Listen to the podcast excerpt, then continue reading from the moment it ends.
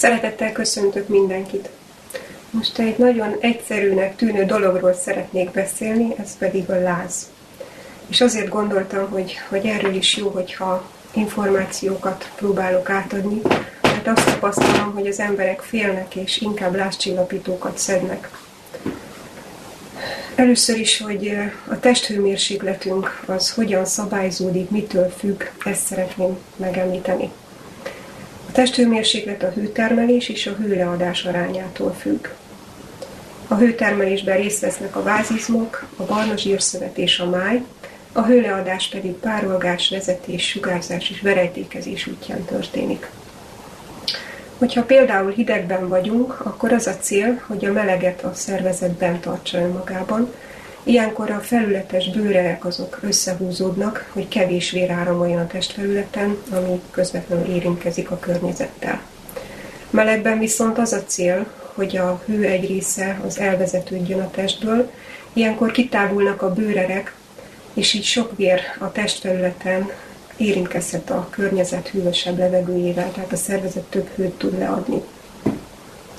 Fokozott hőtermeléssel jár például a fizikai munka, vagy a fokozott anyagcsere, amit előidézhet például a pajzsmirigy hormonja, a tiroxin, bizonyos mellékvese hormonok, vagy akár gyógyszerek is. És normális esetben is mindannyiunk testhőmérséklete egy kicsit változhat szűk határokon belül, hiszen nagyon sok minden befolyásolja ezt. Például étkezés után, fizikai aktivitást követően, vagy stressz hatásra kicsit emelkedhet a testhőmérséklet. Éhezéskor viszont csökken. Emelheti a testhőmérsékletet a külső, magas környezeti hőmérséklet, vagy hogyha meleg vízben vagyunk, vagy nagyon meleg környezetben, meleg levegőjű környezetben, vagy izzótárgyak közelében. Azt is jól ismerjük, hogy, hogy nőknél az ovuláció során a fokozott ösztrogén hatás is kiválhat, kiválthat hőemelkedést, testhőmérséklet növekedést. És általában a reggeli órákban a legalacsonyabb a testhőmérsékletünk, és ez így fokozatosan a nap folyamán emelkedik, és a késő délutáni órákban a legmagasabb. Ez az ingadozás egy nap folyamán egy fél egy Celsius fokos is lehet. Ezek még nem nevezhetők láznak egyébként. Lázról akkor beszélünk, hogyha a testhőmérsékletünk azért emelkedik, mert a hőszabályzó központ az agyban a célértéket azt magasabb szintre állítja be. Tehát olyan, mintha a termosztátot egy kicsit feljebb tekernénk. Így a egyébként normális testhőmérsékletet alacsonyabbnak érzékeli a szervezet, és beindulnak a fokozott hőtermelési mechanizmusok, elkezdünk dideregni, libabőrösek leszünk, remegünk, és meleg tárgyakat, meleg dolgokat keresünk. Például a szőrszálakat mozgató, azokra ható kicsin izmocskák, hogyha összehúzódnak egyszerre, akkor, vagyis hát libabőrösek leszünk, akkor ez egy fél órán keresztül, hogyha tart, akkor egyszer az fokot is emelkedhet a testhőmérsékletünk. És ugyanezt tudja elő, előidézni egy fél órás remegés is. Ez a szakasz a, a láz keletkezésének a szakasza, Ezután a hőközpont megpróbálja fenntartani ezt a magasabb testhőmérsékletet, tehát a fenntartási szakasz következik. Ilyenkor a hőtermelés és a hőleadás egyensúlyban van, kipirosodik és meleg a bőrünk és nem izzadunk. És a leláztalanodás szakaszában pedig a hőközpont visszaállítja az eredeti alacsonyabb normál testhőmérsékletet, ilyenkor a hőleadás dominál, és elkezdünk verítékezni, és visszatér a testhőmérsékletünk a normál szintre. De mi is az a normál szint? Egy 36-37 Celsius fok közötti testhőmérséklet. Ennek a fenntartása a cél. Ez hónajban mért testhőmérsékletre vonatkoztatható. És ehhez képest a, a láznak különböző súlyossági fokozatait említhetjük. 37 és 38 fok között hőemelkedésről beszélünk, 38 és 39 fok között mérsékelt lázról, 39 és 40 fokos testhőmérsékletnél magas lázról, 40 fok felett pedig hiperpirexiáról.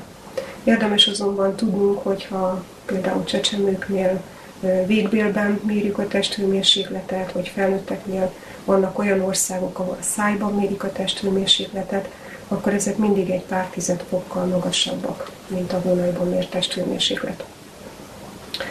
Fontos azt is tudnunk, hogy a láz az egy heveny gyulladásos védekezési reakciónak a részjelensége.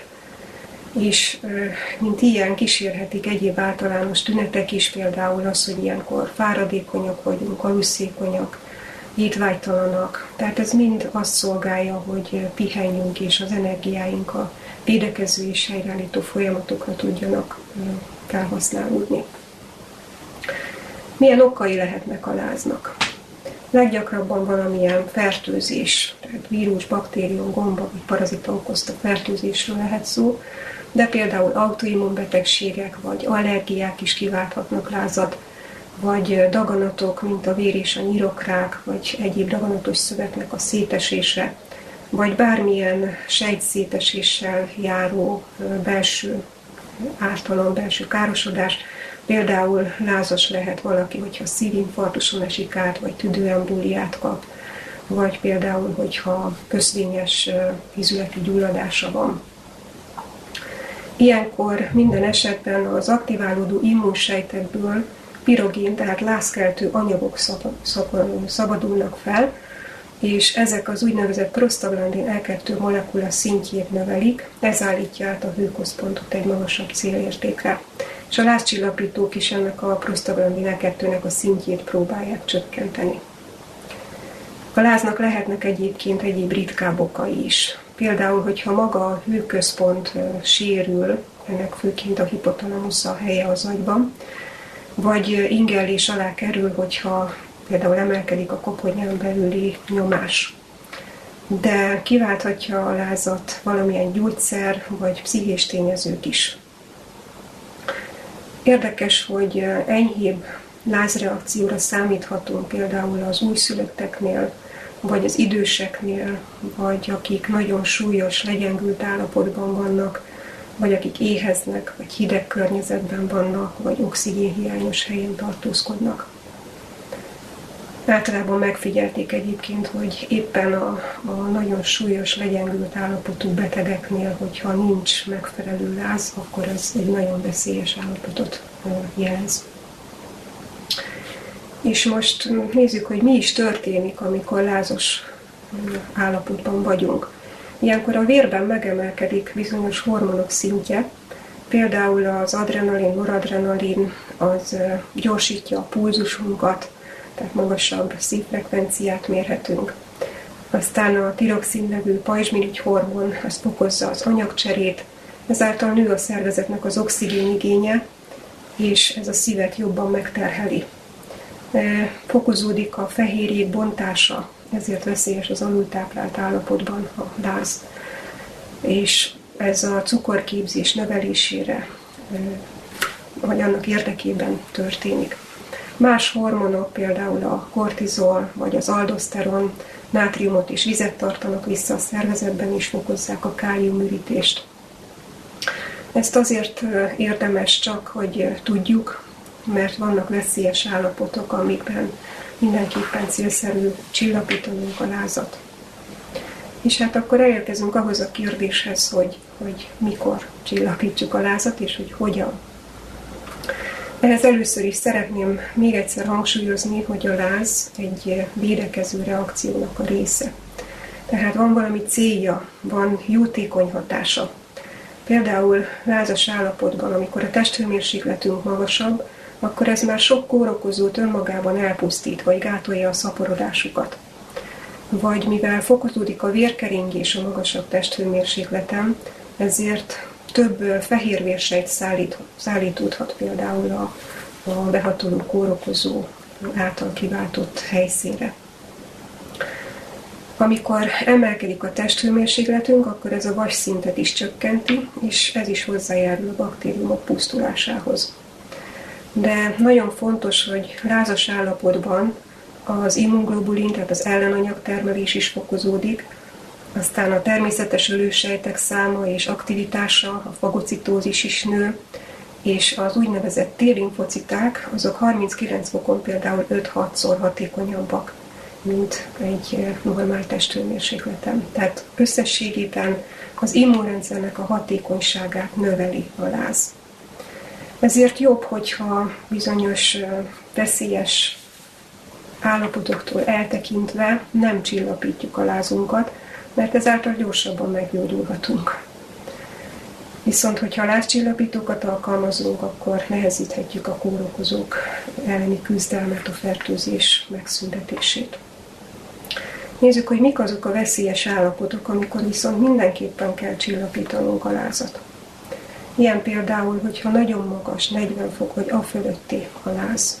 Ez már egyébként az immunrendszer működését is inkább visszafogja. Vagy például újszülöttek, illetve két hónaposnál fiatalabb csecsemők esetében, vagy idősek esetén, vagy hogyha szívbeteg, ugye említettem, hogy a láz megterheli a keringést. Aztán, hogyha például valakinek légzőszervi károsodása van, akkor a fokozott légzési munkaalás során légzési elégtelenséget válthat ki. Inzulinos cukorbetegeknél egy magas láz könnyen felboríthatja a szénhidrát anyagcserét. Aztán például a demencia tüneteit is fokozhatja a láz, tehát demens beteg, betegeknél is jobban oda kell figyelnünk. Kialakulhat egyébként önmagától a láztól is delírium, halucináció, ez is egy veszélyes állapot. A terhesség első harmadában, mivel a láz magzatkárosító lehet, ilyenkor is célszerű csillapítanunk. Vagy a már említett súlyos, nagyon elesett állapotú betegeknél, vagy akik, akiknek kevés az energia tartaléka. És hogyan csillapítsuk a lázat? Erre nem csak a gyógyszerek állnak rendelkezésünkre. Használhatunk például semleges fürdőt, ugye a 36-5 Celsius fok körüli fürdőt, vagy alkalmazhatunk langyos vizes borogatást, vagy hideg mosdókesztyűs ledörzsölést. Nagyon jó, hogyha ilyenkor hűvös oxigéndús levegőt engedünk a szobába, vagy pedig a beteget csak vízhőmérsékletű vízzel itatjuk, ezek mind csökkenthetik a lázat. Vannak egyébként gyújnövények is, amiket használhatunk ebből a célból. Például ilyen a fűszfakéreg, vagy az édesgyökér, a kasvirág, vagy a gyömbér, az őszi margitvirág. Ezekből tehát készíthetünk is, még a folyadékpótlást is biztosítjuk a láscsillapítás mellett. És végül csak érdekességként szeretném megemlíteni, hogy bizonyos szempontból még a klimaxos hőhullámokat is megemlíthetjük itt, hogy ezek a lázzal igazából ellentétes mechanizmuson alapulnak. Ilyenkor ugyanis a hőközpont egy alacsonyabb célértéket állít be, tehát a normál testhőmérsékletet magasabbnak érzékeli, és mivel szabadulni szeretne a hőtől, ezért fokozódik a hőleadás, tehát jön a melegségérzés és a verítékezés. És bár nem lázas állapot, de súlyos, veszélyes következmény lehet a magas testhőmérsékletnek, például extrém külső környezeti hőmérsékletben, hogyha kimerülnek a szervezetnek az alkalmazkodási mechanizmusai.